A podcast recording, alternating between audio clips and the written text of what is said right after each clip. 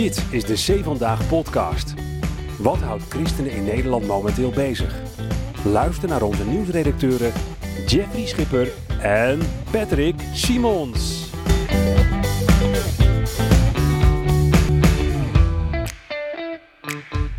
Met het kerstpakket op ons bureau en een oliebol in onze maag gaan wij het jaaroverzicht doen in de C Vandaag podcast. Jij bedoel je, jij. Ik heb geen kerstpakket op mijn bureau en ik heb geen oliebol in mijn maag. Nou ja zeg, word je zo eh, minderwaardig behandeld? Oliebollen zijn slecht. Kerstpakket heb ik al eerder gehad en die is al voor de helft leeg. Waardoor ik nu dus geen oliebol kan ja, eten. Ja. Over kerst gesproken, droom jij wel eens van een groen kerstfeest, Patrick? Nee. Oké. Ik, ik droom vaak van een bubbelend kerstfeest. ja, dat is een heel andere ja, manier. in de jacuzzi met een, eh, een kavatje en een lekker hapje. Dat vind ik prima. Ik heb hier het, een flyer van Teerfund voor me. Eh, vijf stappen op weg naar een groener kerstfeest. En dan gaan we kijken of jij daaraan voldoet, Patrick. Oh, lieve help. Stap 1. Zet geen extravagante kerstverlichting aan. Schuldig. Jongen, jongen. 2. Koop geen ongewenste cadeaus. Schuldig. 3. Pak de trein of ga fietsen. Ja, dat doe ik. Ja, kijk, ik, kijk. Ben een groen, ik ben een groene jongen. Ja, ja, toch wel, hè? Maar, maar, maak een vegetarisch kerstdiner en voorkom voedselverspilling. Ik heb echt een gigantische cocoon ga ik Nee, dat is klaarmaken. hem ook dus niet. Nee. Jongen, jongen. En de laatste, koop geen kerstboom. Eh, ook schuldig. Eigenlijk maar één punt. Dat vind ik nog best groen, Jeffrey. Ja. En die trein is eigenlijk ook uit noodzaak. Hm. In de trein kan je wel goed werken. ja, dat is het voordeel van treinreizen. Ja, Ja, dus als je met de auto gaat reizen, dan eh, moet je continu de weg letten. En in de trein kan je wel eerste klasse natuurlijk. Ik ga niet eh, in, in die drukke tweede klasse zitten, want dan kan je niet werken. Maar in de eerste klasse kan je prima werken. Dus ik reis graag met de trein. Als ze tenminste op tijd rijden. Ja, dat is altijd bij de vraag inderdaad dat, Dat is gebeurt. heel vaak de vraag. Ik heb wel eens vijf of zes uur erover gedaan om vanuit hier terug in het mooie Zeeland te komen. Bizar. Bizar. Ja. Ja. Maar dat gaat vandaag niet gebeuren, Patrick. Want jij wil op tijd. Ja, dat zeg ik elke zijn. podcast ook gewoon. Alsof het een bijzonderheid is. Maar elke podcast zeg ik, ik ga zo meteen mijn gier in de banden terug. Het is wel even schakelen. Want normaal doen we natuurlijk een ergernis van de week. Ja. Maar die hebben nu even geskipt vanwege het jaaroverzicht. En in het kader van kerstfeest. Ook dat. En dan gaan we ons niet ergeren. Alleen maar positief. Althans. Nou, als ik het jaar bekijk, dat is veel negatief nieuws. ja. ja, dat komt dat jij zo negatief bent ingesteld. hè? Hoe is dat het? Ik Ja. ben altijd, ik ben de positiviteit zelf. Patrick, weet je nog wat corona is? Nee, want ik ben gevaccineerd. Jij? Ook. Ja, dat nou met, dat Zit je ook gelijk weer klem, hè? Ja, We zijn net begonnen en je zit Ja, er weer klem. ja. Trouwens, nou sla je wel even iets heel makkelijks over. Hoe zit het met jou met, eh, met je groene kerstfeest? Maar groene kerstfeest. Ja, ben jij groen genoeg? Ja, ik ben bang dat jij... Jij hebt nog een van de vijf, hè? Waar je aan voldeed. Ja. Ik, ik ben bang dat ik aan nul kom. Ik heb dan wel weer zeven vinkjes. Oh ja, ja, ja. Als witte man. Hé, hey, daar komt Hey. bezoek. Ja, je moet de deur even open doen. Live, live in de podcast, dames en heren. Directeurtje Daar stormt komt hier een binnen. directeurtje, ja, Speciaal voor het jaaroverzicht. Ik zal mijn microfoon afstaan. Hier is directeurtje. Geachte Hey, luisteraars. Directeur Bokeman, hoe kijk jij terug op 2022? Mag ik je zeggen trouwens, tegen de directeur? Eh, meneer Bokeman is het veel. Meneer Bokeman, hoe kijkt, hoe kijkt u terug op 2022? Nou, ik heb me beter gedragen dan Matthijs van Nieuwkerk, denk ik, als eh, Ja. directeurtje. Jawel, jawel. Ben ben je het daarmee eens, eh, Simons? Half, half, half. Maar laten we dat dan niet bespreken, deze podcast. Anders zijn al mijn zonden direct op straat. Hè? Nou, ik vond het lekker jaar, Jeff. Ja, ik ook. Ja, Ik bedoel, eh, met jou en Simons en de rest van het team hebben we weer heel wat christelijke artikelen mogen schrijven. Zeker weten. Opbouwend, Ja. inspirerend. Zijn er nog plannen voor 2023? En, en het mooie is, we nemen onszelf nog altijd niet zo serieus als redactie. Ja, nou ja, wij gaan wel een beetje die kant op. Want wij, hebben, wel een hele we schrijven analyses, wij duiden het christelijke nieuws. Nee, eigenlijk jullie zei, nee, jij bent het ge- geweten van geweten van Christelijk Nederland, ja. Ja, Nou, dat, ik dacht dat Andries Knevel dat ook wel een beetje was vroeger. Maar jij neemt die rol eigenlijk van Andries Knevel over. ja, sinds ik met Andries Knevel optrek, neem ik het ook van hem over. Ja.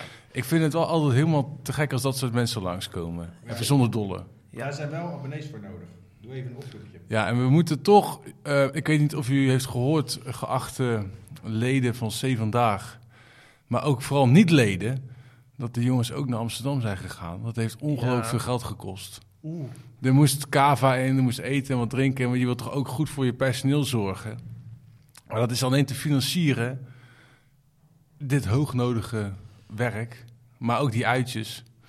Als er leden zijn, en het kost maar, wat is het? 8,50 per 8,50 maand. per dat is ja. echt geen geld. Zeker niet in deze tijden van economische voorspoed. Oh nee, het gaat even iets minder. Maar dan alsnog kun je toch al 8,50 missen. Nee, lieve mensen, eh, eh, we zijn echt enorm blij met al die leden die ons steunen. Want eerlijk is eerlijk, we doen het met heel veel plezier, met heel veel liefde, met heel veel aandacht. En we werken echt keihard met z'n allen. Dat is gewoon eerlijk waar. Om iets moois neer te zetten. En dat kunnen we echt alleen met leden doen. Dus voor iedereen die al lid is, mega duizendmaal dank daarvoor. En iedereen die nog niet lid is, ja, word alsjeblieft lid van de website. Dat zouden we echt oprecht helemaal geweldig vinden. Top. En dan kunnen we nu weer moppen tappen. Let's go, go, go, go. Nog een ronde, nog een ronde. Dat was directeurtje. Hij wil graag, hij wil graag bij de kermis werken, hoor je dat? Ja, ja, zo klinkt het wel een beetje, ja. ja. Maar daar werken wij niet. We werken bij een hardwerkend bedrijf. Doei. Dag, directeurtje. Daarom gaan we nu echt het jaar doornemen. Ja, Want in januari, we hadden het al eventjes over corona, toen waren we nog heel druk mee, hè. Komt er nog een lockdown dit jaar? En eh, krijgen we onze vrijheid nog terug? En wie er ook druk mee was, was Max van der B.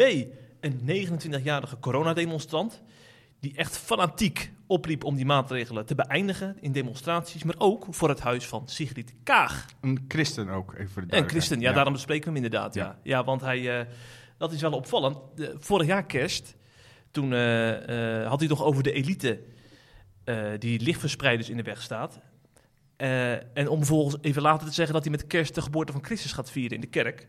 Dus het is inderdaad echt een, een ook fanatieke christen. Hij eh, behoort ook tot de groep van Jezus Leeft. Dat is een, ja, een soort van combinatie van een evangelistengroep en een eh, eh, politieke partij. Die ook aan de gemeenteraadsverkiezingen hebben meegedaan. Hij heeft ook een Jezus Leeft petje. Dus absoluut is het een christen. En des te opvallender was het dus dat hij met een fakkel bij het huis van Sigrid Kaag stond om te demonstreren tegen een van die onderkruipsels van de elite, zoals zij waarschijnlijk zal zeggen. Eh, nou, dat is niet helemaal goed afgelopen, want hij is aangehouden begin dit jaar. Hij is ook wel weer vrijgelaten. Maar eh, ja, het is natuurlijk wel pijnlijk, hè? ook voor Jezus Leeft. Dat straalt toch op zijn partij af. Dus ging Poont naar Florent van der Spek, de landelijke lijsttrekker, voor een reactie. Ik, ik, denk, ik denk niet dat het de juiste manier is. Ze zeggen ja, Max, dat is toch vreselijk dat hij aan de deur is gekomen. Ja. Ja, ik vind het eigenlijk wel verklaarbaar Ja. dat je verhaal gaat halen. Ja, maar de mensen, wa- wat mensen tegen het been stoten is de manier waarop. Het is s'avonds, het is donker, het is een brandende fakkel, het is wat geschreeuw. Ja, als ik hier ga staan met een brandende fakkel, ga jij dan open doen voor mij? Tuurlijk hebben ze reden om te zeggen van joh, ik vind het eh, niet normaal dat je op deze manier aan mijn deur komt. En dat had ze kunnen zeggen. Ze had van Ja. alles kunnen Ja, het inbrengen tegen dus, de eh, manier Je, waarop. je komt wel heel dichtbij, hè. Het is natuurlijk eh, iemands huis en ja, dat gaat gewoon ver. In principe moet je daar gewoon uit de buurt blijven. Goeiedag, hoe gaat het hier? Woont hier mevrouw Kaat? Ja, hallo. Goeiedag, kunt u even komen? Natuurlijk zeg ik niet dat het de perfecte manier was. Nee. Ik doe het zelf ook niet Neem op je die er manier. afstand van? Ik hoef er geen afstand van te nemen. Want ik heb er ook niet toenadering in gezocht. Ik heb ook niet gezegd van joh, laten we eens dat eh, gaan organiseren. Mevrouw, kunt u even komen? Ik bedreig niemand. Mensen zijn klaar met de coronamaatregelen. In het geval van Max, hij is zijn baan kwijt. Hij heeft geen huis. Eh, heel veel mensen zitten in die problemen. Hoe is het eigenlijk nu met hem? Nou, hij is op vrije voeten. Eh, maar in januari wordt de zaak vervolgd. Het hoge beroep dient dan. En dan is dus de vraag of hij eh, achter de tralies weer gaat. En hij wordt in ieder geval psychisch onderzocht. Dat heeft het gerechtshof in Den Haag Ja. dit jaar besloten. Overigens wel grappig. Ik, ik heb toen destijds ook gebeld met Floris van der Spek en met Joop van Ooyen. Oh ja. Mm. Ehm, en die waren allebei stonden er eigenlijk heel anders in. Floris van der Spek die was een beetje diplomatiek en slim antwoord. En dat- hij spreekt niet namens Jezus leeft. Of hij, zijn gedrag is niet namens, namens Jezus leeft, zeg maar. Eh, maar Joop van Ooyen, die ging volop het verdedigingsorgel. En die zei gewoon, die jongen, dat is een hartstikke goede jongen. Die doet helemaal niks verkeerds. En eh, ze moeten zich niet zo aanstellen. Dus dat is wel heel grappig om dat verschil tussen die Ja. twee te zien. Ja. Eh, en daarom denk ik ook dat het maar goed is dat Florence van der Spek de voorman is. Ja. Ehm, die, die is toch wel wat, eh, wat wijzer. Zonder dat ik iets af wil doen aan het mooie werk van Joop van Ooyen. Zeg, wij, het goed om te weten, wij wisselen een beetje af. Hè. We hebben nu januari gehad. We gaan nu naar februari toe. Zo gaan we een beetje het jaar door. Niemand verwacht, denk ik. ja, in februari, toen vond er een pikante transfer plaats, Jeffrey. Dat was eh, niet in de voetbalcompetitie, want die, is, eh, die sluit de transfermarkt op 31 januari, zoals jij wellicht weet. Eh, maar in Kerkrijk Nederland. Wat was namelijk het geval? Arjen ten Brinke, voorganger destijds bij eh Mozaïek 033 in Nijkerk. Dat was de, de tweede kerk hè, van Mozaïek, nadat ze in Velendaal begonnen waren. Die maakte in februari bekend dat hij eh, ging stoppen en dat hij naar eh, Almere ging. Wel weer voor de Mozaïekkerk, dus hij bleef bij de Mozaïekfamilie. Maar eh, ehm, dus een andere standplaats, een andere gemeente. Die ging hij daar opstarten. Nou, op zich vraag je af, wat is er nou zo bijzonder? Hè? Want van een, een, een predikant of een voorganger die van de een naar de andere gemeente vertrekt, dat hoort eigenlijk helemaal niet in een jaaroverzicht thuis. Op zich niet, maar ehm, hij was eerder ook al werkzaam in Almere. En daar is hij, eh, nou, op zijn zachtst gezegd, op een niet al te beste eh, manier weggegaan. Wat was namelijk geval? Hij was eh, eerst tien jaar actief in Den Haag, werkzaam. En vervolgens vertelde hij vanaf de, nou, ik zou zeggen kansel, maar Moziek hebben ze niet echt een kansel, maar vanaf het podium. Ehm, bij Moziek 033 dat hij vanuit Den Haag werd geroepen eh, naar Almere, waar hij eh, in een kerk aan de slag ging. Maar lang duurde zijn bediening daar niet. Eh, laten we even naar hem luisteren. Na een jaar heb ik mijn bediening daar in de kerk aan de raad daar teruggegeven. En het was heel heftig. Alles waarvan we dachten dat God riep, alles stond even op losse schroeven. En ik heb mijn bediening aan de kerk teruggegeven. Omdat ik niet, het bleek dat het niet de plek was waar ik moest gaan dienen. Ik kon daar niet mezelf kwijt, mezelf zijn met de gaven en talenten die God mij gegeven heeft. En wat er toen gebeurde, had zo'n impact op mij. Ik weet nog dat ik in de auto zat en ik ben nogal soms impulsief, maar het kwam vanuit mijn tenen. Ik ben heel diep gegaan, op de bank terechtgekomen, maar ik zat in de auto en ik zei tegen God, ik zwoer God dat ik nooit meer een kerk ooit eens binnen zou stappen. Omdat ik helemaal klaar was met de kerk. Klaar was met de mensen van de kerk. De kerk staat voor mij, stond voor mij symbool voor nou, machtspolitiek, manipulatie, onveiligheid. Als er ergens een plek is waar je niet moet zijn, was dat de kerk. Het heeft nog wel impact gehad op, op eh, Ten Brinke, zoals je aan zijn eigen woorden al hoort.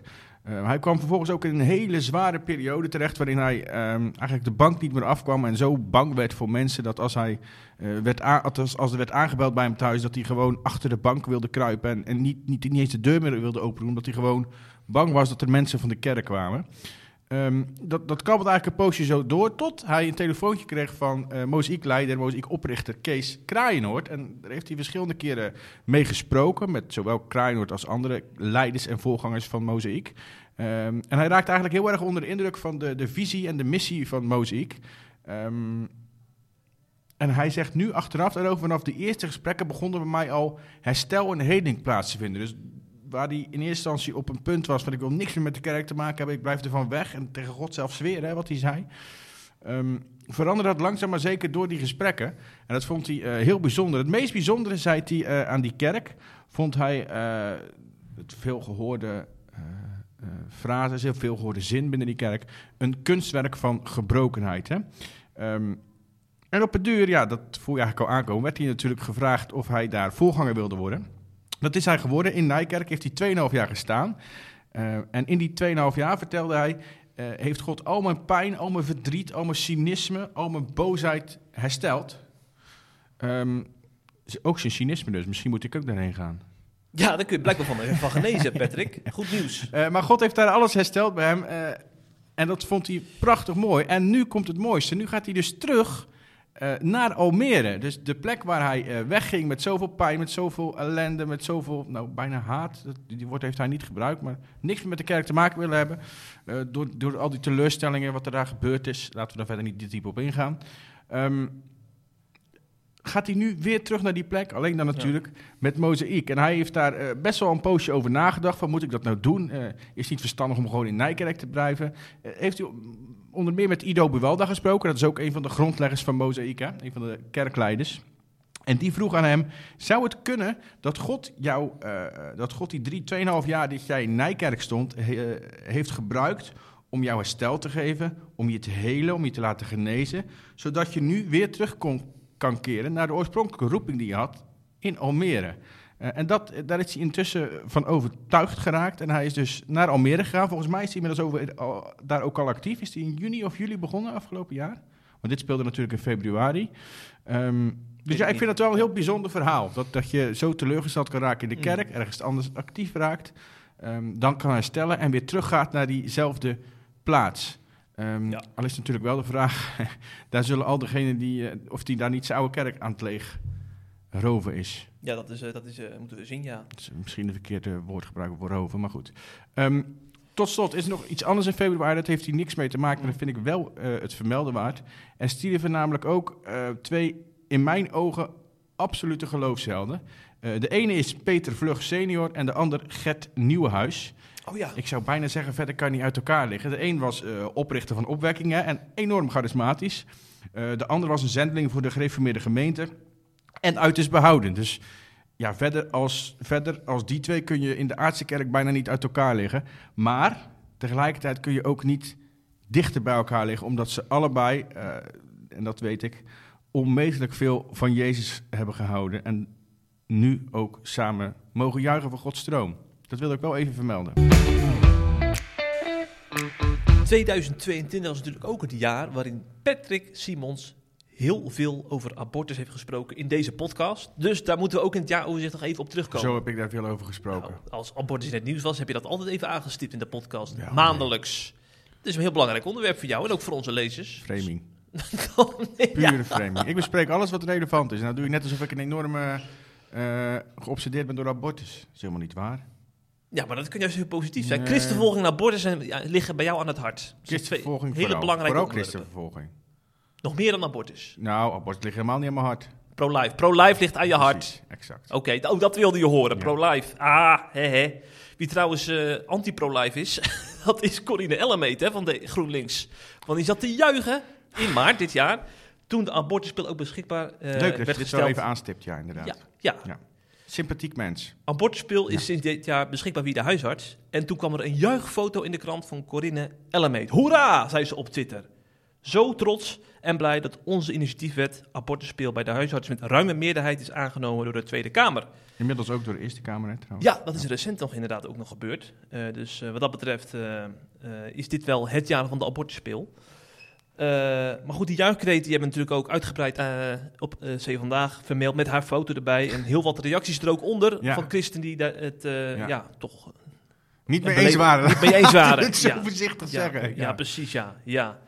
En eh, ja, we hebben natuurlijk ook uitgebreid over bericht. Eh, trouwens, niet alleen christenen waren het niet mee eens. Hè, want ik zag jouw artikel nog eventjes. Daarin kwam ook bijvoorbeeld Bas Paternotte aan bod. Een rechtsdenkend journalist. Bizarre beeldregie, zei hij van eh, GroenLinks, de juichfoto. En ook de blogger Jan Dijkgraaf. Die, eh, die vond het maar heel pijnlijk om dat beeld zo te zien. opiniemaker. Opiniemaker inderdaad. Dus dat wil ook wel zeggen dat het ook niet alleen maar christenen zijn die zich erover opwinden. Maar Nee, het is, het, is, het is... Kijk, wij hebben een religie, maar dat heeft GroenLinks natuurlijk ook. Ja. Dat is gewoon... het is gewoon Het is omgekeerd. ook niet het enige wat ze gedaan hebben. Ze hebben ook eh, dit, of wat ze, natuurlijk niet alleen die partij. D66 speelt ook een hele grote rol. En VVD gaat ook opvallend vaak mee. Maar ze hebben ook de vijf dagen bedenktijd, dat is ook dit jaar gebeurd. Hè? Dus dit Ja. zijn eh, Nou, pijnlijke eh, veranderingen hebben er plaatsgevonden, laat ik het zo noemen. Ja, ja. En wie dat ook pijnlijk zal vinden is Kees van der Staaij van de SGP. Hij was onlangs bij Family 7 om zijn reactie te geven op eh, die abortuspil die via de huisarts beschikbaar wordt gesteld. En dat gaan we nu even beluisteren. Ja, het komt heel dichtbij eh huis beschikbaar. En Ja. eh, het klinkt ook allemaal wat onschuldiger. Een abortuskliniek schrikt mensen ook nog wel wat af. Dat ze zeggen, nou, dat is allemaal wel heel wat. Maar ja, als het nou een kwestie is van je kan het al bij je huisarts op de hoek eigenlijk krijgen. eh, zoals je ook een pilletje kan krijgen als je ziek bent. Mhm. Ehm, ja, dat, dat, dat draagt eraan bij om, om eh, te verhullen wat er daadwerkelijk eh, gebeurt. Ja. Namelijk toch het doden van ongeboren leven. Eh, en je ziet dat bijna in reactie op ehm, eh, in Nederland eigenlijk nog scherper wordt gezegd. ehm, nee, dat is gewoon een vrouwenrecht om Ja. dat mogelijk te maken. En dat je bij, bij de abortuswet ooit nog in de jaren tachtig, waar wij ook niet mee eens waren, omdat het al veel te ver ging, maar toch nog wel echt nadrukkelijk gezocht werd naar een balans tussen aan de ene kant oplossing in een noodsituatie en aan de andere kant bescherming van ongeboren leven. Ja, het lijkt nu alsof je bescherming van ongeboren leven helemaal niet meer telt. Dan zijn we bij april aangekomen, Jeffrey. Eh, we hebben het net gehad over de bescherming van het ongeboren leven. Eh, wat ik ook heel belangrijk vind, is de bescherming van godsdienstvrijheid. Eh, en wat dat betreft waren maart en april van dit jaar hele goede maanden. Eh, nou, waarom is dat nou zo? Ehm, we hebben de zaak van dominee Kort gehad. Ik weet niet of jij dat, je dat nog kan herinneren. Zeker, jawel. Uitgebreid over bericht op Zee Vandaag. Dat is eigenlijk al van twee jaar terug. Hè. Destijds schreef dominee Kort ehm, in coronatijd... eh, eigenlijk het begin van de coronatijd schreef hij, schreef hij een brief... Ehm, overigens, dominee Kort is de predikant van de Miraskerk in Krimp aan de IJssel. Dat is een oud gereformeerde gemeente in Nederland. Ja, klopt, helemaal goed. Ehm, en hij besloot om een brief te schrijven aan de gemeente Krimp aan de IJssel, waarin hij eigenlijk eh, eh, het gemeentebestuur complimenteerde en bedankte voor hun onophoudelijke strijd tegen het coronavirus en hoe ze voor hun burgers probeerden te zorgen. Maar daarnaast uitte hij ook eh, zijn zorgen en riep hij op tot eh, bekering van zowel de kerk eh, als de overheid. En daar noemde hij een, bepaal, een paar concrete punten. Hij noemde, nou ja, je kan het eigenlijk al invullen. Hij noemde eh, abortus, hij noemde euthanasie, hij noemde zondagsrust. En daarnaast, en dan citeer ik even, noemde hij ook de roepende zonde die tegen de scheppingsorde indruisen. Nou, dat is een hele... Als je die term niet kent, klinkt het heel vaag. Maar dat gaat gewoon over de LHBTI-gemeenschap. Dus dat, of dat gaat over homoseksualiteit en dat gaat over transgenderisme. Ehm, en hij schreef in die brief: die zonden dienen uitgebannen te worden. Nou, wat gebeurde er vervolgens? Die brief werd door iemand van het gemeentebestuur, tot op de dag van vandaag is niet bekend wie dat was, eh, werd die uitgelekt naar de media. De media, vooral de Telegraaf, meen ik me te herinneren, eh, plukte enkele zinnen uit die brief, eh, maakte daar een, een contextloos verhaal van, waardoor het leek alsof dominee Kort een homohater was die opriep om homo's uit te bannen, terwijl hij dat nooit geschreven en nooit gezegd heeft. Ehm, nou ja, dan kan je op je klompen aanvoelen komen wat er dan gaat gebeuren. Het COC in Rotterdam, eh, Leon Houtzager, die is eh, vicevoorzitter van het COC, die besloot aangifte te doen. Dat deed hij niet als voorzitter van het COC, want zo slim zijn ze wel. Ehm, dat deed hij als homo, dus als eh, persoon, terwijl er natuurlijk een hele propaganda achter zat. Maar dat werd pas weken later duidelijk. Nou, hij deed aangifte tegen dominee Kort, ehm, omdat hij zei dat de zin die ik net dus citeerde, dus dat dominee Kort stelt dat de roepende zonden die tegen de scheppingsorde indruisen uitgebannen moeten worden. Die zin is volgens Houtzager beledigend voor homoseksuelen. Ehm, hij stelt zelfs, eh, op Twitter zei hij dat, maar later bleek dat hij dat ook in zijn aangifte heeft geschreven, ehm, dat dominee Kort de volledige LHBTI-gemeenschap uit de samenleving wil verbannen. En daarna stelde hij dat de predikant homoseksuelen als oorzaak ziet van het coronavirus. Nou, dat, je moet best wel creatief zijn om dat te kunnen concluderen uit die brief. We hebben de brief uiteraard gelezen, hè, meerdere keren. We hebben er heel vaak over geschreven. Ehm, nou, je moet echt, laat ik het daarbij houden. Je moet heel creatief zijn, wil je die conclusie eruit trekken. Dat vond eh, het Openbaar Ministerie ook, want de aangifte die Leon Houtzager deed, het was aangifte volgens mij van groepsbelediging en eh, aanzetten tot haat en discriminatie. Ehm, eh, het OM besloot om die eh, aangifte niet in behandeling te nemen en niet over te gaan tot vervolging. Daar ging Leon Hout, dit, dit is allemaal gebeurd in 2020, hè? even voor de Zo lang duidelijkheid. speelde het dus al. Zo lang speelde het al. Nou, vervolgens besloot Leon Houtzager om de zaak door te zetten. Dus hij besloot beroep aan te tekenen tegen de beslissing van het OM om niet te gaan vervolgen. Dat kan hè, in Nederland. Dat heet, dat heet een zogeheten artikel 12 procedure. Dan zeg je eigenlijk, ik ben het niet eens met wat het OM doet. Ik wil dat zelfs nog gaan vervolgen. En dat wordt dat door, een, eh, door het gerechtshof bekeken of het OM eh, de juiste beslissing heeft genomen. Nou, dat is gebeurd. Dat nam allemaal heel veel tijd in beslag. Ehm, maar uiteindelijk besloot eh, het Hoge Rechtshof, en dat was dus eind maart, begin april dit jaar, of het gerechtshof, ik zeg het Hoge Rechtshof, het is het Haagse gerechtshof, die besloot dat eh, Leon Houtzager niet gelijk heeft, dat het OM de juiste beslissing heeft genomen eh, door dominee Kort niet te vervolgen. De uitspraken van dominee Kort zijn volgens het Hof een, en ik citeer, weergave van zijn geloofsopvatting en gelet op de gekozen bewoordingen zijn de uitlatingen naar het oordeel van het Hof ook niet als onnodig grievend aan te merken. Van strafbare groepsbelediging of het aanzetten tot discriminatie is onder deze omstandigheden naar het oordeel van het Hof dan ook geen sprake. En daarmee was eigenlijk de kous af en is dus, eh, kan het definitief geen sprake meer zijn van vervolging van Kort, wat wij heel mooi nieuws vonden.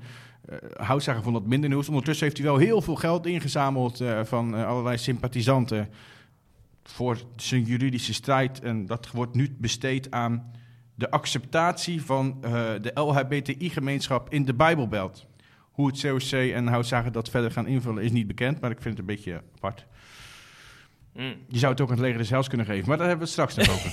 Ja, inderdaad. Ja, dat komt bod. het was trouwens niet het enige, want ik zei het waren de maanden van de godsdienstvrijheid. Dominee Kort was niet de enige die werd vrijgesproken. Oh ja. Eh, wat er namelijk precies dezelfde dag gebeurde, en dat kan bijna geen toeval zijn, dat was dat de Finse politica Päivi Räsänen, ik weet niet of ik het goed uitspreek, Jeff. Päivi Räsänen. ik zeg ook maar wat. Maar oké, zij was aangeklaagd ook omdat ze uitspraak had gedaan over homoseksu- homoseksualiteit. Had ze zich tegengekeerd, openlijk. Ehm, daarbij had ze de Bijbel geciteerd. Ze is eh, aangeklaagd en ze riskeert een celstraf. Dus dat is nog veel zwaarder. Een celstraf van maar liefst acht jaar. Ze is inmiddels meerdere keren vrijgesproken. Ook eh, in april werd ze dus weer vrijgesproken, eind maart. Ehm, maar er is inmiddels in die zaak weer hoger beroep aangetekend. Dus, eh, en die dient volgens mij volgend jaar pas. Maar dat waren dus eigenlijk twee overwinningen voor de vrijheid van godsdienst. Want begrijp me vooral niet verkeerd, Jeffrey. Eh, ik, heb niet staan, ik heb toen staan juichen, ik heb op het bureau gestaan. Ehm, maar niet omdat ik eh, het helemaal met deze twee christenen eens ben, maar omdat ik het ontzettend belangrijk vind dat je die mening mag hebben. Eh, omdat godsdienstvrijheid namelijk een groot goed is. En ook vrijheid van meningsuiting. Jij mag van mij ook vinden dat het christendom dom is en voor losers, bijvoorbeeld. Dominee van Renen gelooft dat hij binnen 20 jaar voor de rechter staat, hè? Om deze ontwikkelingen in de samenleving. Denk jij dat, eh, dat hij gelijk heeft? Nee. nee. Het zou wel heel ver Nee. gaan, hè? Nee, ik moet wel zeggen dat we. Ik juich dit. eh, Ik vind het fantastisch nieuws, hè, wat ik net zeg. Ehm, en ik vind het een gevaarlijke ontwikkeling dat er zo vaak rechtszaken van worden gemaakt als iemand op- vanuit zijn religie zoiets vindt. Ook al vind je het dom. Eh, maar we moeten nou niet gaan doen alsof we hier vervolgd worden. hè. De, Nee. Die christenvolgingsmythe, daar word ik wel een beetje moe van. Ehm, ik heb toevallig recent, ik heb tot, tegen jou al tot vervelend toe over gesproken. Klaas Muurling geïnterviewd. Hè. ja, Die is, eh, ja, ja, ja, ja. eh, jarenlang bijbelsmokkelaar geweest samen met Anne van der Bijl. Is ook heel lang woordvoerder van Open Doors geweest. Eh, en die heeft een boek geschreven nu. Die heeft verhalen verteld over echte vervolgde christenen. Nou, dan is dit, dit is geen vervolging. Dit is hooguit een beetje eh, strijd. Je zou het misschien als een geestelijke strijd kunnen zien. Ehm, je zou ook kunnen denken, misschien moet ik me iets tactischer uitlaten. Niet omdat je anders vervolgd wordt, maar omdat je... Ik denk niet dat er één iemand uit de LHBTI-gemeenschap door deze twee mensen... eh, tot jaloezie is verwekt eh, of daardoor naar Christus is gekomen. Laten we dat ook wel even benadrukken. Wie, wie wel wil weten wat christenvervolging inhoudt, kan naar Nigeria gaan, hè? Ik kijk wel uit. Ja, nee, daar ga je niet zomaar naartoe, dat snap ik. Nee, ik vind het moeilijk om buiten de grenzen van Zeeland te komen. Maar er waren veel trieste gebeurtenissen weer dit jaar in Nigeria. Volgens mij hebben we wel maandelijks berichten over ontvoeringen. En Wekelijks bijna. Wekelijks, Wekelijks, zelfs. Ja, ja. ja. zo, zoveel gebeurt het. En in mei werden we opgeschrikt door een echt een heel heftig nieuwsbericht over Ja. een 25-jarige vrouw.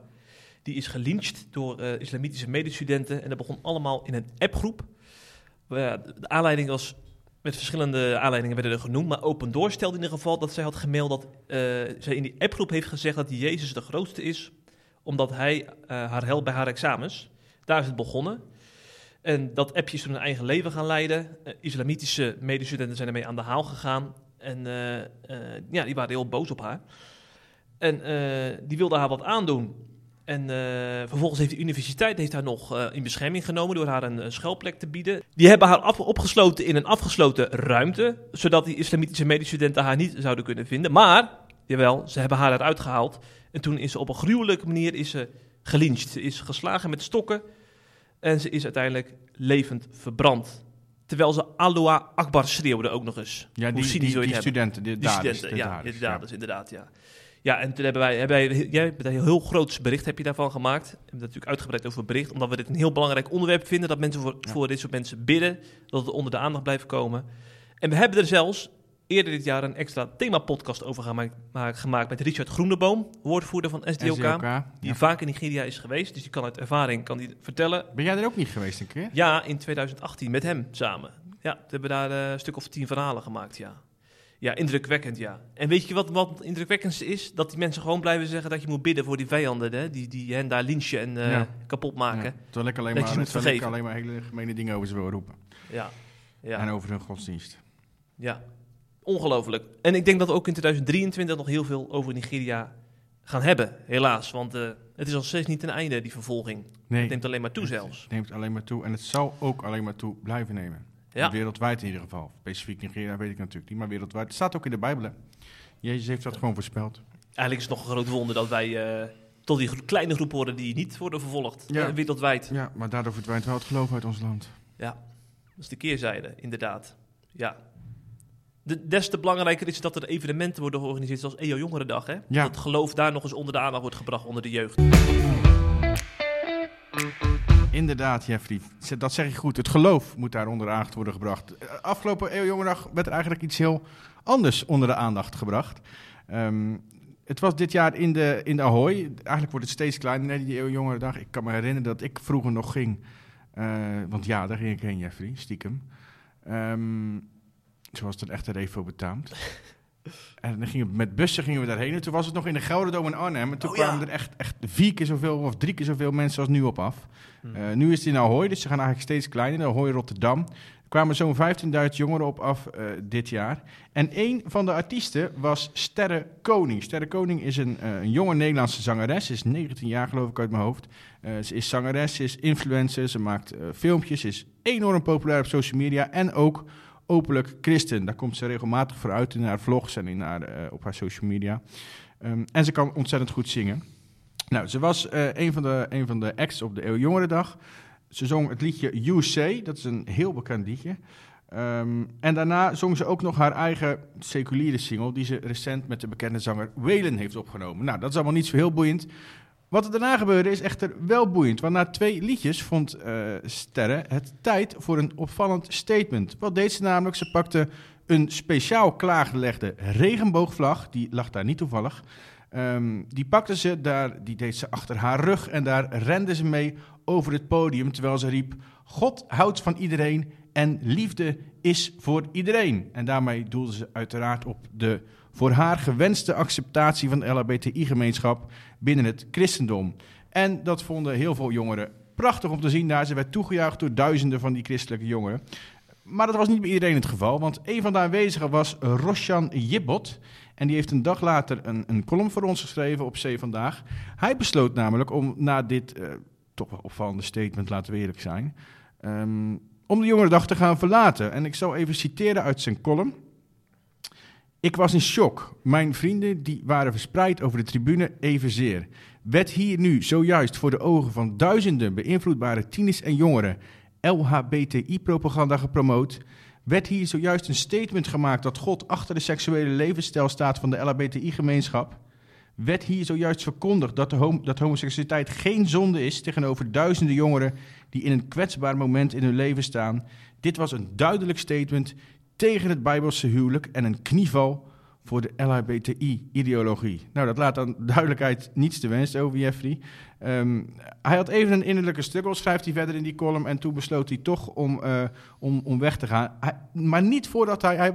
Eigenlijk, de druppel was dat er door de eh, eh, organisatie niets gezegd had. Want Sterre was klaar met haar optreden, ook na het statement dus. En vervolgens werd ze toegejuicht door de, door de aanwezigen. En presentator, volgens mij was het Joram Kaat uit mijn hoofd, ik weet het niet 100% zeker. Die ging haar daarna nog interviewen. En, en, en eigenlijk had Rosjan verwacht, nou, die zal er misschien dan nog wel op terugkomen. Maar er werd eigenlijk helemaal niets gezegd. Eh, er werd niet gerectificeerd, er werd niet afgekeurd. Ze vroeg niet om opheldering aan haar. Het werd eigenlijk volledig eh, eh, genegeerd. En Rosjan schrijft zelfs, het activisme van Sterren werd geaccepteerd en toegejuicht. Misschien een beetje gekleurd.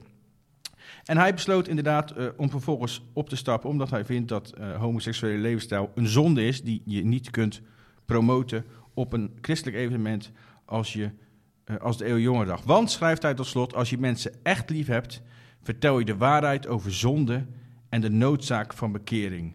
Dat is liefhebben. En de regenboogvlag is een knieval voor de antichristelijke LHBTI-lobby. Nou, zijn mening was duidelijk. Ehm, overigens, hij zegt, er werd niet gerectificeerd. Later, eh, ik denk twee, drie dagen later, nadat er eh, behoorlijk... Wij hebben er uitgebreid over gepubliceerd. We hebben voor mij meerdere columns over eh, laten schrijven. Andere christelijke media hebben er ook over gepubliceerd. Ehm, en toen besloot Beam, Beam is de jongerenorganisatie van de EO, hè, dus die organiseert EO Jongerendag. Uh, die besloot toch om te reageren. En dat, dat was hoofddirecteur Maarten Vermeulen. Hij schreef in een column. eh, reageerde hij op de ontstaande consternatie. En hij zei: Nee, wij wisten niet van de vlag. En er zijn betere manieren denkbaar om duidelijk te maken dat Gods liefde voor iedereen is. Maar als de Eeuwjongedag ons iets geleerd heeft, is het dat Speak Live, dat was het thema, betekent dat er plek is voor iedereen. Beam is er voor alle jongeren, op wie ze ook verliefd worden en wie ze ook willen zijn. Daar hebben we geen vlag voor nodig. Eh, dus eigenlijk zeggen ze twee dingen. Die vlag is een beetje eh, voor ons te, een, stapje te ver. Dat accepteren wij, willen, willen we liever niet. Hè? Dat, is niet ons symbool. Maar ze zeggen tegelijkertijd wel, LHBT, prima. Ja. Veel LHBTI ook in 2022 op zee vandaag. Hè? Ja. nog heel veel nieuws die, dat we niet bespreken in het jaaroverzicht. Dat komt omdat het natuurlijk ook... Ja, we hebben bewust een paar keer het overgeslagen... omdat het anders eh, een LHBTI-overzicht wordt. Hè? ongelooflijk. Ja, dat komt omdat het gewoon eh, eh, een, een, een heel heikel punt is binnen, de, Ja. binnen het christendom. Ja. En wij zijn natuurlijk een heel breed platform... die zoveel mogelijk het nieuws en gebeurtenissen van alle kanten wil belichten. Dus dan heb je al snel bij zo'n gebeurtenis dat je een voorstander, een tegenstander... Want ik snap ook best wel, eh, we hebben ook een column gepubliceerd van Robert Plom... die er iets anders over dacht dan deze Rosjan. We hebben regelmatig columns van John Lapré. Die heeft hier ook op gereageerd, geloof ik, op deze gebeurtenis. Niet, niet op zee vandaag hoor, denk ik uit mijn hoofd. Maar die zei, eh, voor mij op Twitter denk ik... zei- die vond het juist heel mooi. Hè? Want hij zegt, er zijn daar LHBTI-jongeren aanwezig in die zaal... die, die zich eh, niet geaccepteerd voelen. En die kunnen door zo'n statement van zo'n, van zo'n jonge zangeres... kunnen die zich toch eh, eh, getroost voelen. En, de, en dat ze erbij mogen horen. Dat snap ik ook wel, dat punt. Eh, maar voor ons is het natuurlijk, omdat we alles van al die kanten Ja. belichten... is dat een onderwerp wat heel vaak terugkomt. Misschien Zeker. soms tot vervelens toe bij sommige mensen. En eh, die rel was amper, of rel, nou ja, het is, we kunnen het wel een rel noemen. Die ophef was amper eh, bekoeld, of daar was alweer het volgende eh, eh, onderwerp. En dat gebeurde in juli, en daar heb jij heel veel over geschreven. Dat heeft te maken met dokter Van der Brink. Klopt. Ik had mijn campingbedje al klaar. En toen kwam Van der Brink met de lezing voorbij. Ga jij naar de camping? Camp, camp, ja, dat, dat lijkt alsof ik naar de camping ga. Maar ik leg hem gewoon in de voortuin dan, dat bedje. Ah. Ja, zo, zo gaat. Mijn buurman heeft nog gespot trouwens. Ik was in slaap gevallen op mijn campingbedje. En toen eh, dacht hij, wat heb ik nou voor nieuwe buurman? Oh, oh, je was een beetje gebruind. Ja, ja, behoorlijk. En toen heeft Jeremy me nog bijna met zijn eh brandweerspuitfles... heeft hij nog bijna nat gespoten. Je zoontje. Mijn, zoontje. Ja. Maar waarom ga je ook in de voortuin liggen dan? Je, je bent toch geen pauper? Dat die voortaan groter is dan mijn achtertuin. En ik heb ruimte nodig om te kunnen ontspannen. Dit gaat jou zelfs te ver, hè? Ja, dit ja, ja, Ja, maar in de voortuin, daar rijden allemaal mensen langs. Ik heb er gewoon lak aan Trek je dan trekken. ook je shirt uit? Eh, nee, nee, ik ben wel iemand die dat eh, aanhoudt. Mijn vader niet trouwens, hoor. Ik zag van de week een foto voorbij komen waarin jij eh, zonder shirt bij mij achter in de tuin eh, lag de zon hoor. Is dat zo? Ja, Ben ik zo erg? zo erg ben jij. Oh, dat, dan stik ik van mezelf bij deze. Ja, maar de- voor de duidelijkheid, bij mij daar kan natuurlijk niemand dat zien hè. Ja, Dus dan zit je, jij lag op dat kunstgras met die, eh, op die zo'n grote luie stoel met je ogen dicht. perfect. hè, Terwijl thuis. waarschijnlijk ik het eten voor je klaar aan het maken was. Ja, denk ik ook, ja. Ja, daar ben je ook goed in, ja. Ja, hey, maar eh, Van der Brink. ja voordat ik inderdaad naar de campingbedje ging, was ik druk met Van de Brink, inderdaad, ja. Want ik kreeg een lezing doorgestuurd van Geloofstoerusting, die hij in juli eh, 2022 heeft gehouden daar. En dat was een lezing waarin hij behoorlijk uithaalde naar de rechterflank van de reformatorische gezinten. Ze zouden een levensgevaarlijke dwaling prediken. Eh, en ja, ik heb nog nooit zo'n stevige lezing gehoord over deze groep predikanten. Eh, nou, daar hebben we natuurlijk uitgebreid hebben we daar een verslag van gedaan van die lezing, maar dat doen we vaak bij, eh, bij eh, lezingen van geloofstoerusting. Ja, en eh, al gauw werd dus duidelijk dat, eh, dat eh, ja, de goede gemeente op zijn kop stond, zo gezegd. Onder wie dominee Schultink, want hij voelde zich persoonlijk aangesproken. Die heeft in een eh, preek, die zondag daarop, heeft hij behoorlijk uitgehaald naar Van de Brink. Die hebben toen vervolgens gebeld. En toen is het nog groter geworden. Hè. Toen zijn er allemaal columns binnengekomen van een ouderling, van twee behoudende predikanten. We hebben er wat eh, explainer-artikelen van gemaakt. En we hebben ook nog een briefwisseling georganiseerd tussen Van der Brink en dominee Kort. eh, een paar maanden na de zomervakantie. Omdat de storm maar niet bleef liggen. Van der Brink heeft een hele gevoelige staar geraakt. En dat deed hij met deze uitspraken. In, laat ik zeggen, in onze gereformeerde gezinten is er een misleidende boodschap die heel veel mensen verlamt, vergiftigt, Er zijn dominees die tegen het aanbod van genade zijn, waar dit het probleem is. Het kan ook andersom. Er kunnen mensen zijn die, die tegen het aanbod zijn, maar waar dit probleem gelukkig niet is. Dus het valt niet samen met een kerkverband of met een theologisch punt. Maar het is, ja, hoe zeg ik dat? Het is, het zijpelt er tussendoor. En eigenlijk, als je naar de prediking van die dominees luistert, dan krijg je de indruk dat het evangelie een valstrik is. Zo'n booby trap. Een landmijn waar je opstapt. En je moet maar goed uitkijken dat je niet gelooft. Want dan stap je tenminste niet op de landmijn. Het is zo'n gemene klem. Zo'n muizenval waar wat lekkers in zit. Maar oh wee als je er aankomt. Dus het water van het evangelie is fris en heerlijk en koel. En je hoort de roep, neem ervan. Maar als jij niet uitverkoren bent, is het puur gif. Want als je er toch van drinkt, ben je dood. En het brood des levens, dat hemelse mannen dat uit de hemel is neergedaald. Als jij niet uitverkoren bent, als jij niet bekeerd bent, als je geen ellendekennis hebt, als Jezus niet voor jou gestorven is, dan zit daarin het venijn van de verdoemenis verborgen. Pas op, pas op. Nou, dan snap je, die dominees gaan natuurlijk jou niet oproepen om het evangelie te geloven. Ze waarschuwen tegen. Ze waarschuwen tegen. Want, zeggen zij, de beslissing valt ergens anders. En wat je dan hoort is dit. Vraag maar veel of je bekeerd mag worden. Vraag maar of je ellende kennis krijgt. Wacht maar tot het moment dat God jou openbaart of je uitverkoren bent.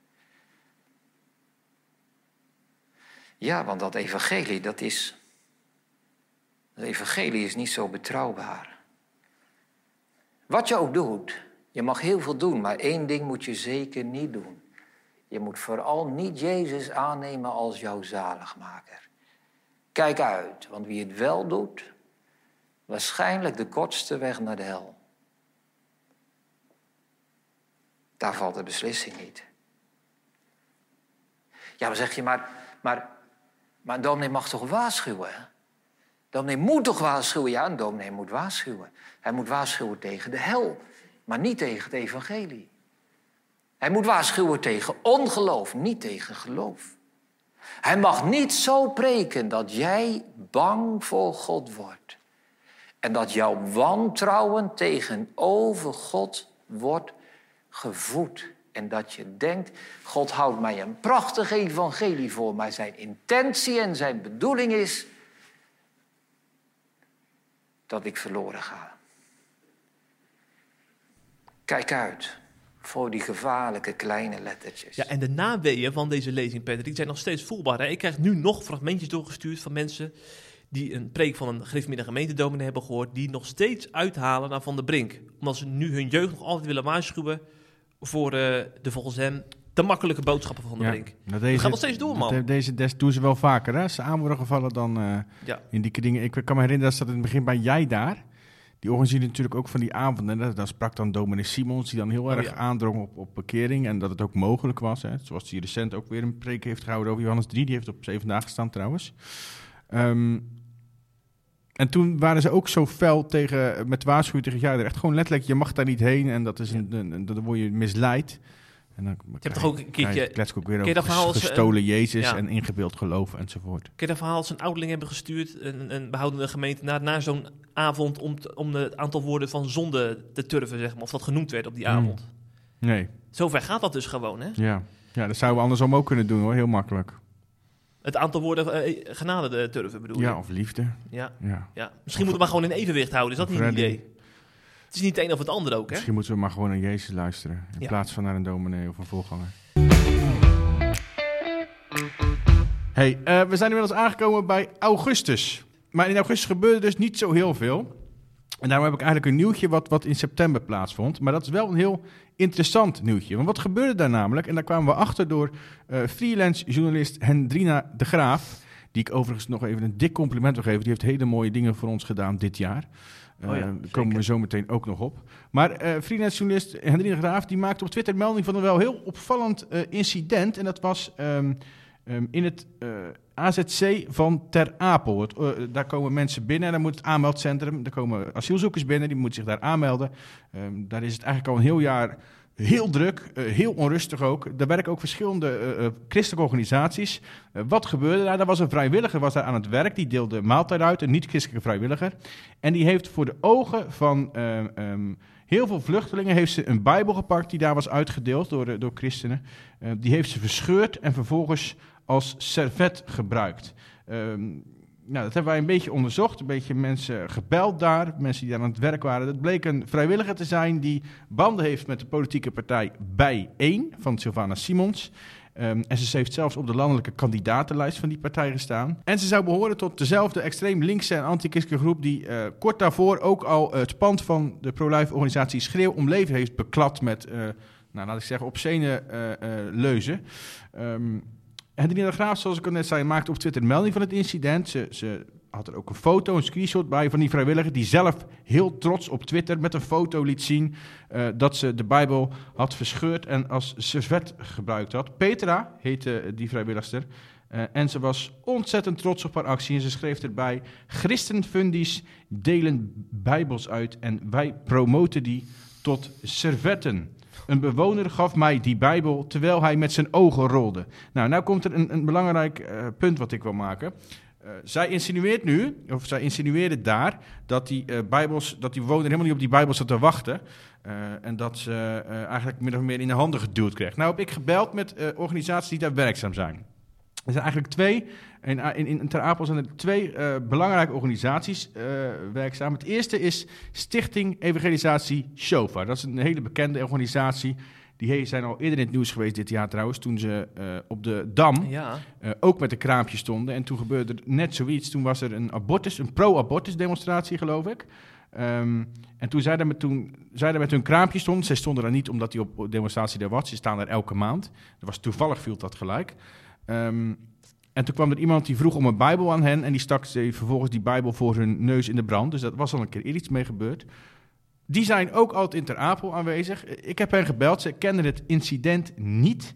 Ehm, maar ze zeiden wel, de, de kans is groot dat die Bijbel eh, van ons is, omdat wij daar gewoon regelmatig Bijbels uitdelen. Maar, zeiden ze daar heel duidelijk bij, wij geven nooit zomaar een Bijbel. Wij geven alleen een Bijbel als daarom gevraagd wordt. We spreken mensen aan, we helpen mensen, eh, we praten met ze over het geloof. En pas als ze, zelf om een Bijbel vragen, ehm, dan geven wij die Bijbel. Dus het is niet zo dat we ongevraagd eh, een Bijbel in de mensen de handen duwden. Ehm, dat vertelde, even kijken, wie sprak ik er ook weer van? Oh, Jan-Dirk Liefting, die is eh, volgens mij voorzitter van die stichting.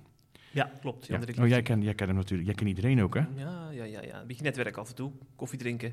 Ja, terwijl ik hard werk. Ja, dat weten we nou inmiddels wel. Eh, maar hij vertelde wel dat er eh, diezelfde week voor dat incident al iemand naar hen toegekomen was, of naar medewerkers van, van, van eh Evangelisatie Shofar. Ehm, en die was, op een die was ook op een hele negatieve manier over, over de Bijbel aan het praten. Ze vroegen bijvoorbeeld of er nog genoeg wc-papier was, omdat ze anders de Bijbel daarvoor konden gebruiken. En, en, en een beetje een agressieve en intimiderende houding naar die vrijwilligers die daar aan het werk waren. Eh, en hij zei, die hoorden bij hetzelfde groepje extreem linkse mensen die daar eten aan het uitdelen waren. Vervolgens heb ik met nog een andere groepering gebeld, of een groepering, een, een, groep mensen die daar helpt. Dat is Stichting Helping Hens. Dat is meer een lokale eh, stichting van, van een, een kerk daar. Voor mij van de Christelijk Gereformeerde Kerk uit mijn hoofd. Ehm ja, Kerk in Mussel. Eh, en die helpen daar ook, doen precies hetzelfde. En ook zij zeiden eigenlijk tegen mij: Wij geven nooit zomaar een, een Bijbel aan iemand. We staan daar niet zoals je foldertjes uitdeelt, Bijbels uitdelen. Nee, echt als mensen een Bijbel willen of erom vragen, dan geven we een Bijbel. Anders doen we dat niet.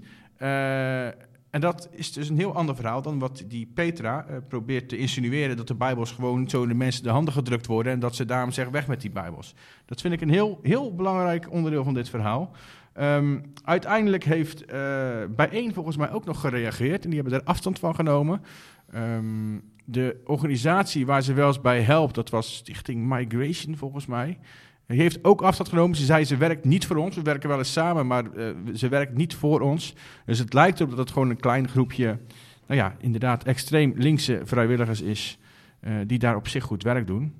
Eh, maar die heel erg antichristelijk zijn. Dus, en dat zie je dan bij zo'n abortusdemonstratie, maar ook bij eh, asielzoekerscentra dus. En toen werden we opgeschrikt door het overlijden van de Queen. Ja, dat is natuurlijk eh, een geloofsheldin. Ik weet niet of je dat zo mag noemen. In ieder geval een koningin die voor haar geloof uitkwam. En het Reformatorisch Dagblad heeft daar een uitgebreide video over gemaakt. Daar gaan we nu even naar luisteren.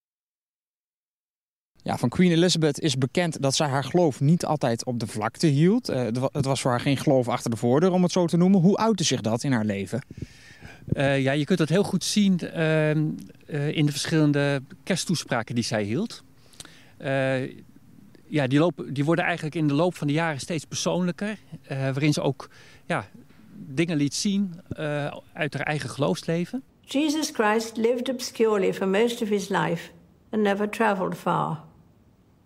He was maligned and rejected by many, though he had done no wrong. And yet, billions of people now follow his teaching and find in him the guiding light for their lives. I am one of them because Christ's example helps me see the value of doing small things with great love, whoever does them, and whatever they themselves believe. Nou, heel bijzonder is natuurlijk dat zij eh, niet alleen maar eh, in, in oppervlakkige zin christelijk was. Eh, het is best bijzonder natuurlijk dat een staatshoofd dat al laat blijken. Bij haar was dat nog meer dan dat, denk ik, doordat ze ook liet merken dat het een persoonlijk geloof voor haar was.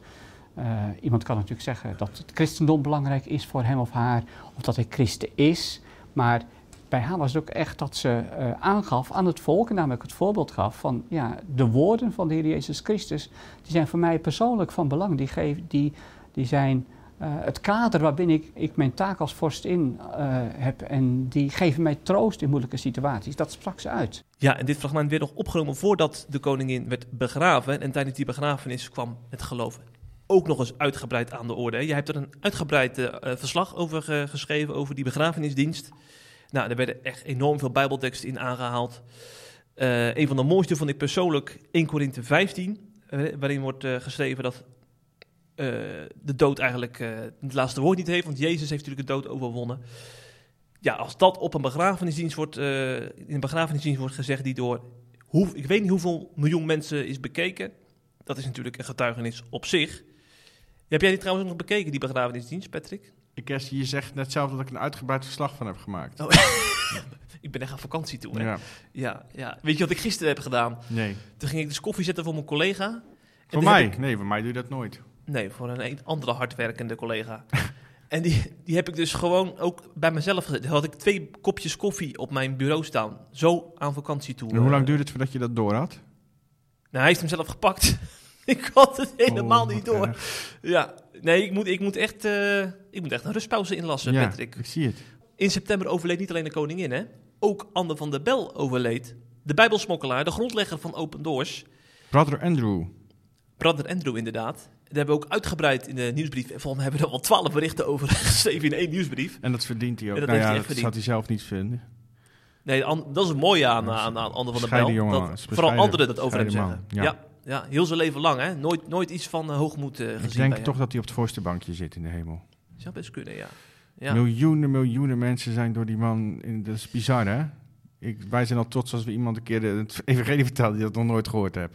Hij, Ja. Die man heeft miljoenen mensen in aanraking gebracht met de Bijbel en met Jezus. Dat is echt heel bijzonder. Ongelooflijk, ja. Ik, ik zit artikelen terug te lezen en denk van, is dit, is dit nou echt waar, hè? Je durft het gewoon bijna niet te Ja. geloven. Ja, die- dit is echt gebeurd. Er is ook hele bijzondere verhalen zitten daartussen. Ja. Dat hij helemaal niet bang was voor de dood en zo. Jij hebt Jan van, de Bo- Jan van der Bos nog uitgebreid Jan van over der Bos heeft een prachtige column over hem geschreven. Dat zou ik zeker lezen. Die staat Absoluut. trouwens wel achter de betaalmuur. Ja, moet je nog even kwijt, hè? Eventjes lid worden. Ja, ja, ja, zeker.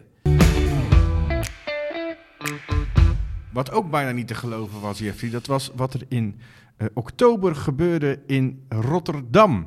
Daar, eh, jij kent het Leger des Hels, neem ik aan. Zeker. Dat is een fantastische organisatie waar ik een enorme zwak voor heb. Helemaal nu de kerst nadert, hè, dan ben, ben je altijd bezig met eh, dat je toch wel weer iets beters voor de wereld te doen dan je tot nu toe gedaan hebt dit jaar. Ehm en Leger des Hels is dan een van de organisaties waar ik van denk, die doen echt prachtig werk. Dat vindt D66 Rotterdam ook, alleen ze hebben wel een kanttekening. Ze hebben namelijk in Rotterdam, D66 Rotterdam, heeft schriftelijke vragen gesteld in oktober aan eh, het college, aan het Rotterdamse college, over het leger des Hels.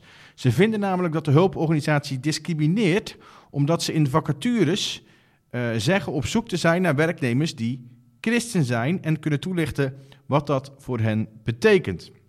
Dat klopt inderdaad ook. Als je op de vacaturesite, eh website van het Leger des Hels kijkt, ehm, eh, dan zie je dat in alle vacatureteksten voor betaalde banen wordt gevraagd van toekomstige medewerkers. eh, er wordt echt expliciet vereist dat ze christen zijn. en dat ze ook kunnen toelichten wat het voor hen persoonlijk betekent om christen te zijn. Nou, D66 Rotterdam is van mening dat dit een vorm van onwenselijke discriminatie is, schrijven ze in de vragen. En ik heb natuurlijk gebeld met D66 Rotterdam en toen eh bevestigden ze dat inderdaad, dat ze daar op die manier naar kijken. Eh Leger des Hels heb ik vervolgens gebeld. Die waren daar absoluut niet van onder de indruk. Die vertelde me, een woordvoerder vertelde me ehm, dat D66 vrij is. Nou zeg ik wel heel vaak dat woord, hè, in één item. Ik word er bijna moe van. Ja, ja, we kunnen een bingo-kaart bij jou Ja. opstarten, ja. Eh, dat het de politieke partij vrij is om vragen te stellen, maar dat ze zich geen zorgen maken. Want, zei die woordvoerder, wij maken geen onderscheid op basis van ras, geslacht of politieke gezindheid. Dat doen we wel op basis van leef- levensovertuiging. Maar daar geldt dus ook een eh, uitzonderingsregel voor. En hij vertelde me ook dat dit al eh tig keer eerder is aangekaart. Het is zelfs ehm, meerdere keren bij het college eh, voor de rechten van de mens geweest. Altijd dezelfde figuren en personen en politieke partijen die daarmee komen natuurlijk. Ehm, en die heeft dat ook al meerdere keren getoetst. En elke keer is, die, is dat college tot de conclusie gekomen ehm, dat, eh, dat het leger zelfs eh, geen, eh, zich niet schuldig maakt aan discriminatie. eh, omdat zij wel degelijk onder die uitzonderingspositie vallen. En dat geldt ook voor de commissie Gelijke Behandeling, waar het meerdere keren door beoordeeld is. Dus het lijkt er eigenlijk op alsof D60 alleen maar een beetje goedkoop wil scoren eh, bij de achterban. Dat vond trouwens ook ChristenUnie eh, Rotterdam. Ik heb Robert Jan van der Werken gesproken. Die is burgerlaat. Uitgesproken mannetje is dat trouwens. Hele uitgesproken jonge, jonge kerel. Daar hou ik altijd van, van Ja. zulke jonge Ja, heb je geen klik mee, jij hè? Ja, nou, hij is burgerraadslid voor ChristenUnie Rotterdam. En hij zei ehm desgevraagd dat hij het heel jammer vindt, erg jammer vindt dat D66 met deze vragen komt. Want, zei hij, en ik citeer, als het leger des hels zoveel goeds doet voor de stad, zou je als politieke partij moeten kijken hoe je het leger kunt helpen.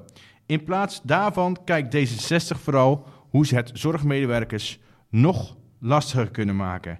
En nu komt het. Het lijkt een gebaar naar een zuur gedeelte van de D66-achterban. Dat vind ik een fantastische quote. Ja, ja, ja. Die heb jij vast Ehm, geretweet. Die heb ik geretweet, uiteraard. Die heb ik boven mijn bed opgehangen. Zure D66-achterban. Ehm, nou, uiteindelijk kwam er begin december, dus nog maar enkele weken geleden... Dat, je ziet weer hoe, hoe eh, bureaucratisch ons land is... kwam er eindelijk antwoord op die vragen van D66. Ehm, en eigenlijk zegt het college van burgemeester en wethouders in Rotterdam... eh, die wuift eigenlijk de bezwaren of de, de kritiek van D60 weg. Zij zeggen dat er geen sprake is van discriminatie. Want, al is het college, de wet biedt uitzonderingsmogelijkheden. Zo kan een organisatie op bijvoorbeeld godsdienstige of politieke grondslag het noodzakelijk achten dat iemand een specifieke godsdienst of politieke overtuiging heeft om goed invulling te geven aan een functie. Met andere woorden, er is geen sprake van discriminatie, zegt ook het college. En ze zullen dan ook niet, eh, zoals D66 graag wilde, het gesprek aangaan met eh, het leger des Heils. Ehm, en daarmee is de zaak gelukkig afgedaan. En daar was ook dezelfde Robert-Jan van der Werken natuurlijk weer heel blij mee. Ehm, hij reageerde op het nieuws als volgt. Deksel op de neus voor D66 Rotterdam. Ja, man. D66 komt ook vaak in zo'n jaaroverzicht voorbij, hè? Als je dat, als je dat bij elkaar optelt. Ja, Over ja. turven gesproken. Ja, ja de, de meeste mensen mogen, mogen die partij ook niet, hè? In onze achterban. Jij wel, hè? Ja. Dat doe nou eens allemaal. Ja, ja, jij hebt het voor ze opgenomen. Ja, voorzichtig daar heb ik het een keer mensen, opgenomen. Mensen moeten stoppen met zeuren op D66. Ga dan net niet doen of je het er niet mee eens bent. nee, je bent gewoon een beetje een deugentje. Lekker scoren. Kijk mij eens even een beetje bij eh, de linkse christen-elite van andere media. Die gingen dat ook allemaal retweeten. Ja, die, hebben Dat, die waren dat er de grond nog mee eens. Precies, Ja. dan Ja. weet je precies eh, dat je fout zit. jongen, jongen, jongen, jongen. nou, we zitten wel op één lijn als het over Tom de Wal gaat, hè? Wie? Tom de Wal van Frontrunners Ministries. Wie is dat? Jij, jij houdt me voor de gek, jij, hè? Doe nou eens normaal, man. Ja, het is bijna vakantie, Jeff. De man van Frontrunners Ministries was eh, afgelopen maanden flink in het nieuws. Dankzij een artikel van Hendrina de Graaf, toch maar eens even eh, haar naam noemen, freelance journalist, die Ja. we aan het werk hebben gezet. Ja. Omdat Frontrunners Ministries nogal opdook in de beeldschermen van heel wat christenen. Want Mhm. ze hebben een, behoorlijke marketingstrategie. Hm. Als je, Wij als je- niet, hè? Nee, nee, nee. nee. Wij doen er niet. Nee hoor, directeurtje houdt niet zo van marketing. Nee, nee, nee. nee. Maar al voordat ze een beetje in beeld waren, dan ging ik naar YouTube en dan zag ik elke keer die Tom de Wal en Frontrunners in beeld komen. Ik dacht van, hoe, dat hebben ze toch goed voor elkaar? Ja. Elke keer. Heel veel, ook, ook bij eh, bepaalde christelijke eh, sites ook. Ja, Ja. ja. Dus ik hoorde verschillende geluiden om me heen. Ook uit, ook uit behoudende christelijke hoek hoorde ik mensen van... hé, hey, dan gaan steeds meer mensen in mijn omgeving naar Frontrunners Ministries. Weet jij wat voor club dat is? Dus ik werd ook nieuwsgierig. Dus wij wilden ook wel eens een keer een interview met hun gaan doen. Van, hé, hey, waar staan jullie voor? En eh, gewoon ook, ook eh, misschien wat mooie verhalen delen en zo. Maar we kregen ze maar niet te pakken. Ze waren heel erg terughoudend met media. En ze- zeiden ze tegen ons ook omdat ze vooral zich wilden richten op de kern, hè, op hun bediening, op hun missie in het koninkrijk. Dus wij dachten, we gaan Hendrina de Graaf aan, het werk zetten en vragen of zij een achtergrondartikel over frontrunners wil maken. Over wat hen drijft, wat ze nou precies, eh, wat hun doelstellingen nou eigenlijk zijn. Dus we hebben haar aan het werk gezet en nou, we hebben het gezien. Eh, we zetten, leverden een artikel op eh, waarin duidelijk werd dat zij voor het welvaartsevangelie staan. Eh, dat is eigenlijk een van de belangrijkste conclusies van het artikel. Hè? Dat, het, dat Tom de Wal en frontrunners vooral geloven dat zegeningen van God tot uiting komen in je voorspoed, in je welvaart. Je kunt ze afdwingen ook, hè? Ja, Ja. ja. ja, Je kan God echt om genezing. ja, je, je kan. Genezing is gegarandeerd als jij Ja. een, goed, een groot geloof hebt. En dat kun je bij God afdwingen, inderdaad. Misschien moet je dat even in Afrika gaan vertellen dan. Ja, ja. Het zou een goede zijn. Ja. Trouwens, een tweede conclusie, dat is misschien nog wel, eh, ja, het is, als het gaat over het resultaat van een artikel.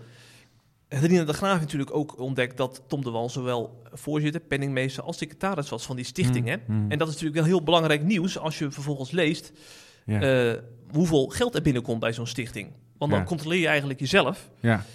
En eh, wat dan ook weer heel opvallend is, een week later komt Tom Ja. de Wal met een, eh, met een statement dat eh, het bestuursmodel is gewijzigd. Maar niet omdat we gelijk hadden, Nee, nee, nee, nee, nee. maar alleen maar omdat er on onrust ontstaat. Ja, dat is ja, precies. Ja, ja. En de mensen snapten het ook niet, hè? Ja, En ook, er is ook van alles gezegd. Hij, hij, hij heeft er ook een paar, keer- zo, zo een paar keer op teruggekomen. Hè?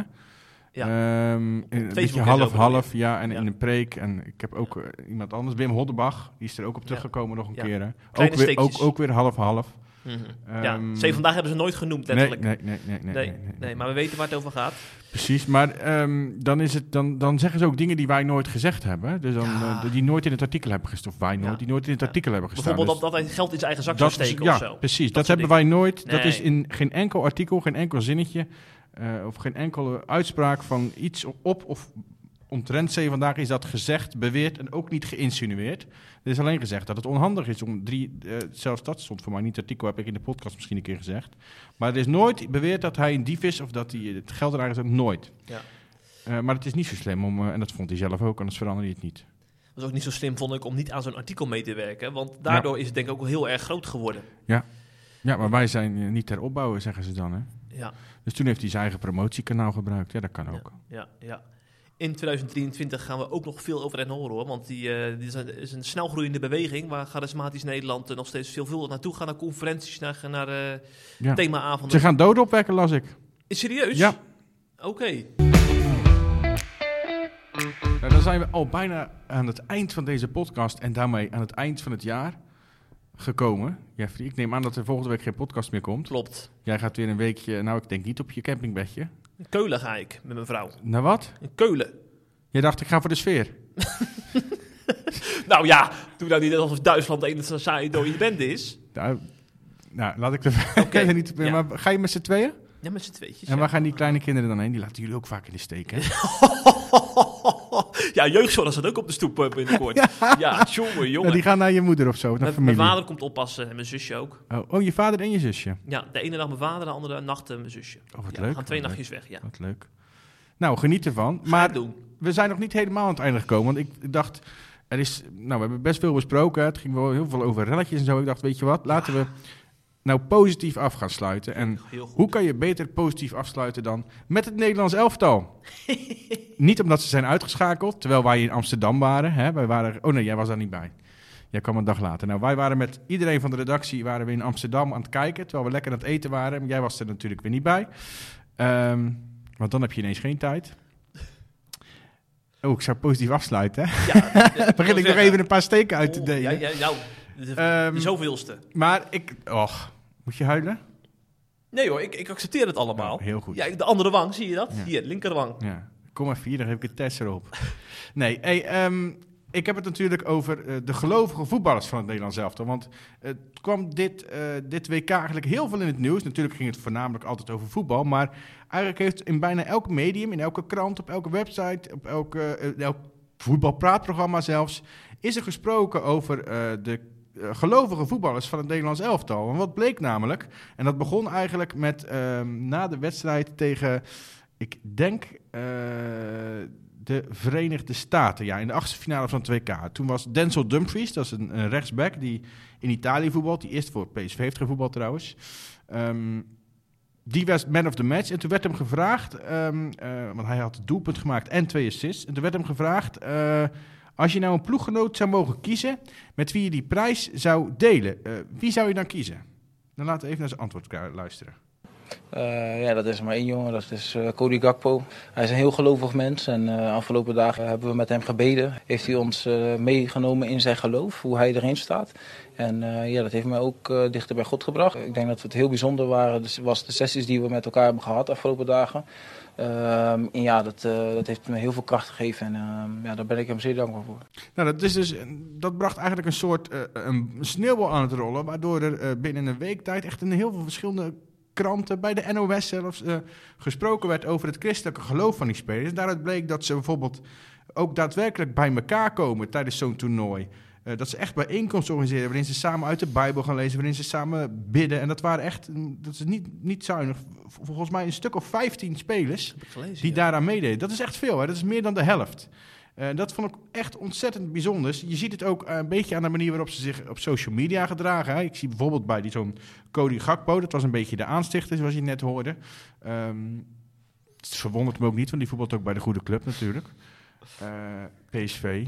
Het licht der wereld, hè? Ja, Philips. ja, precies. Heel goed, Ja. Jeffrey. Heel goed. Dus ik ben en voor de goede club en de goede God. Maar verschillende van die spelers dus, die laten ook op social media heel duidelijk merken dat ze christen zijn. Cody Gakpo doet dat, Memphis Depay doet dat, maar ook ehm, eh, Julian Timber. Die, die, Timber zet bijvoorbeeld voor elke wedstrijd zet hij een bijbeltekst op, eh, op eh, zijn social media. En ik denk dat je de invloed daarvan echt niet moet onderschatten. Want je moet echt bedenken dat dit, dat dit ehm, sterren zijn die door miljoenen mensen bekeken worden, hè, een social media account. Dus als zij een bijbeltekst plaatsen of een, een positieve tekst over God of een, een dankbetuiging aan God, dan kan dat echt ontzettend veel mensen be- bereiken. En dat vind ik echt heel mooi, heel bijzonder. Vooral omdat we... ehm, eh, kijk, we hebben in Nederland, Nederland heel lang best wel een christelijke natie geweest. Hebben we de jaren 60 gehad, de jaren 60, 70 van de vorige eeuw. Hè. Eh, toen werd het een soort van... eh, toen is de secularisatie heel hard gegaan. Toen werd het ook een soort van niet cool meer om te geloven. Dus als je openlijk geloofde, terwijl je een bekende was, dan sprak je daar ook niet zomaar over uit. En schijnbaar is dat taboe, wil ik het toch maar noemen, is dat nu echt weg. En is het eh, nou weer hip, tussen aanhalingstekens, om te geloven. Niet dat dat een goede reden is om te geloven, maar wel eh, dat je er niet meer, mensen zich er niet meer voor schamen. Dat ze gewoon openlijk zeggen, joh, wij zijn voetballers, wij... eh, kunnen dan wel eh, door duizenden mensen, miljoenen mensen aan, nou, bijna aanbeden worden. Maar wij aanbidden zelf God. En wij lezen uit de Bijbel. En wij proberen te leven zoals Jezus wil. En dat vind ik echt fantastisch. En een, een hele mooie, mooie moed om het oude jaar mee uit te gaan. En het nieuwe jaar mee in te gaan. En ik stel voor dat wij als voornemen hebben om dat buiten zee vandaag om ook wat meer te doen. Ons geloof uitdragen. Ja, vind ik heel goed. Ja, absoluut. hey Pet, wij gaan nu even eh, een weekje niks doen. We hebben, ook, we hebben best wel, even serieus, we hebben best hard gewerkt dit jaar. Ja. Dus we verdienen het ook wel om er even een weekje eruit te gaan. Ja. En de directeurtje het zelf ook nog, hè. Dus eh, als hij het zegt, dan is het waar. En dan gaan we over een paar weken waarschijnlijk weer een nieuwe podcast maken als er nieuws is. Ja. Als er geen nieuws is? Dan, dan doen we niet. even een, eh, een tijdloze podcast. Want we Oh, hebben ja. een podcast opgenomen met Andries Knevel over de Revozuil. Die gaat ook nog komen, begin januari. Ja, ja. Dus eh, als, als wij er niet zijn, dan hoor je Andries Knevel. En anders komen wij eerst nog Ja, met jou. Met jou, toch? Ja, zeker. Ja. Met mij samen. Ja. Ja. Heb, je nog, heb jij nog plannen? Want ik ga naar Keulen, maar ik weet niet wat jij allemaal gaat doen. Ik ga werken. Oh nee, toch hè? Ja. Workaholic, man. Ja, nou, dat valt ook wel mee. Ik kies gewoon net andere momentjes om vakantie. Ik heb, eh, ik heb eh, twee, wel twee, twee vrije dagen.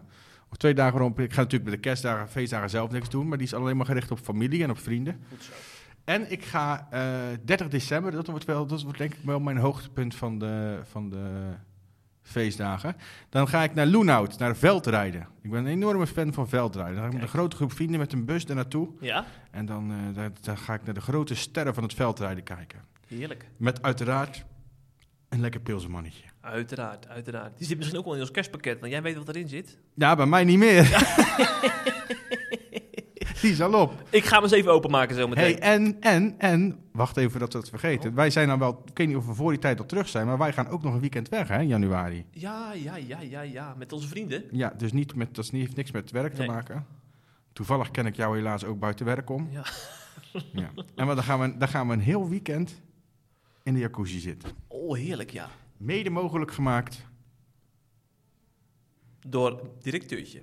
en de C vandaag. Leden. Sowieso, ja. Ook bedankt allemaal voor jullie steun inderdaad dit jaar. Ja, Ja. we zijn bijna vergeten. Dat, dat Nou. draait niet om ons, hè. Nee, nee. Doe het allemaal voor de klant. De klant, de lezer. De lezer, de lezer. Ja.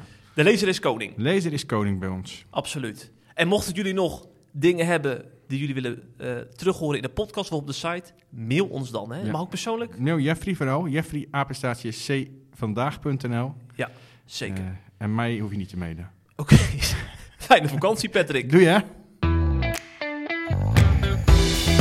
Hopelijk heb je genoten van deze C Vandaag podcast. En blijf via cvandaag.nl op de hoogte van het laatste nieuws uit Christelijk Nederland.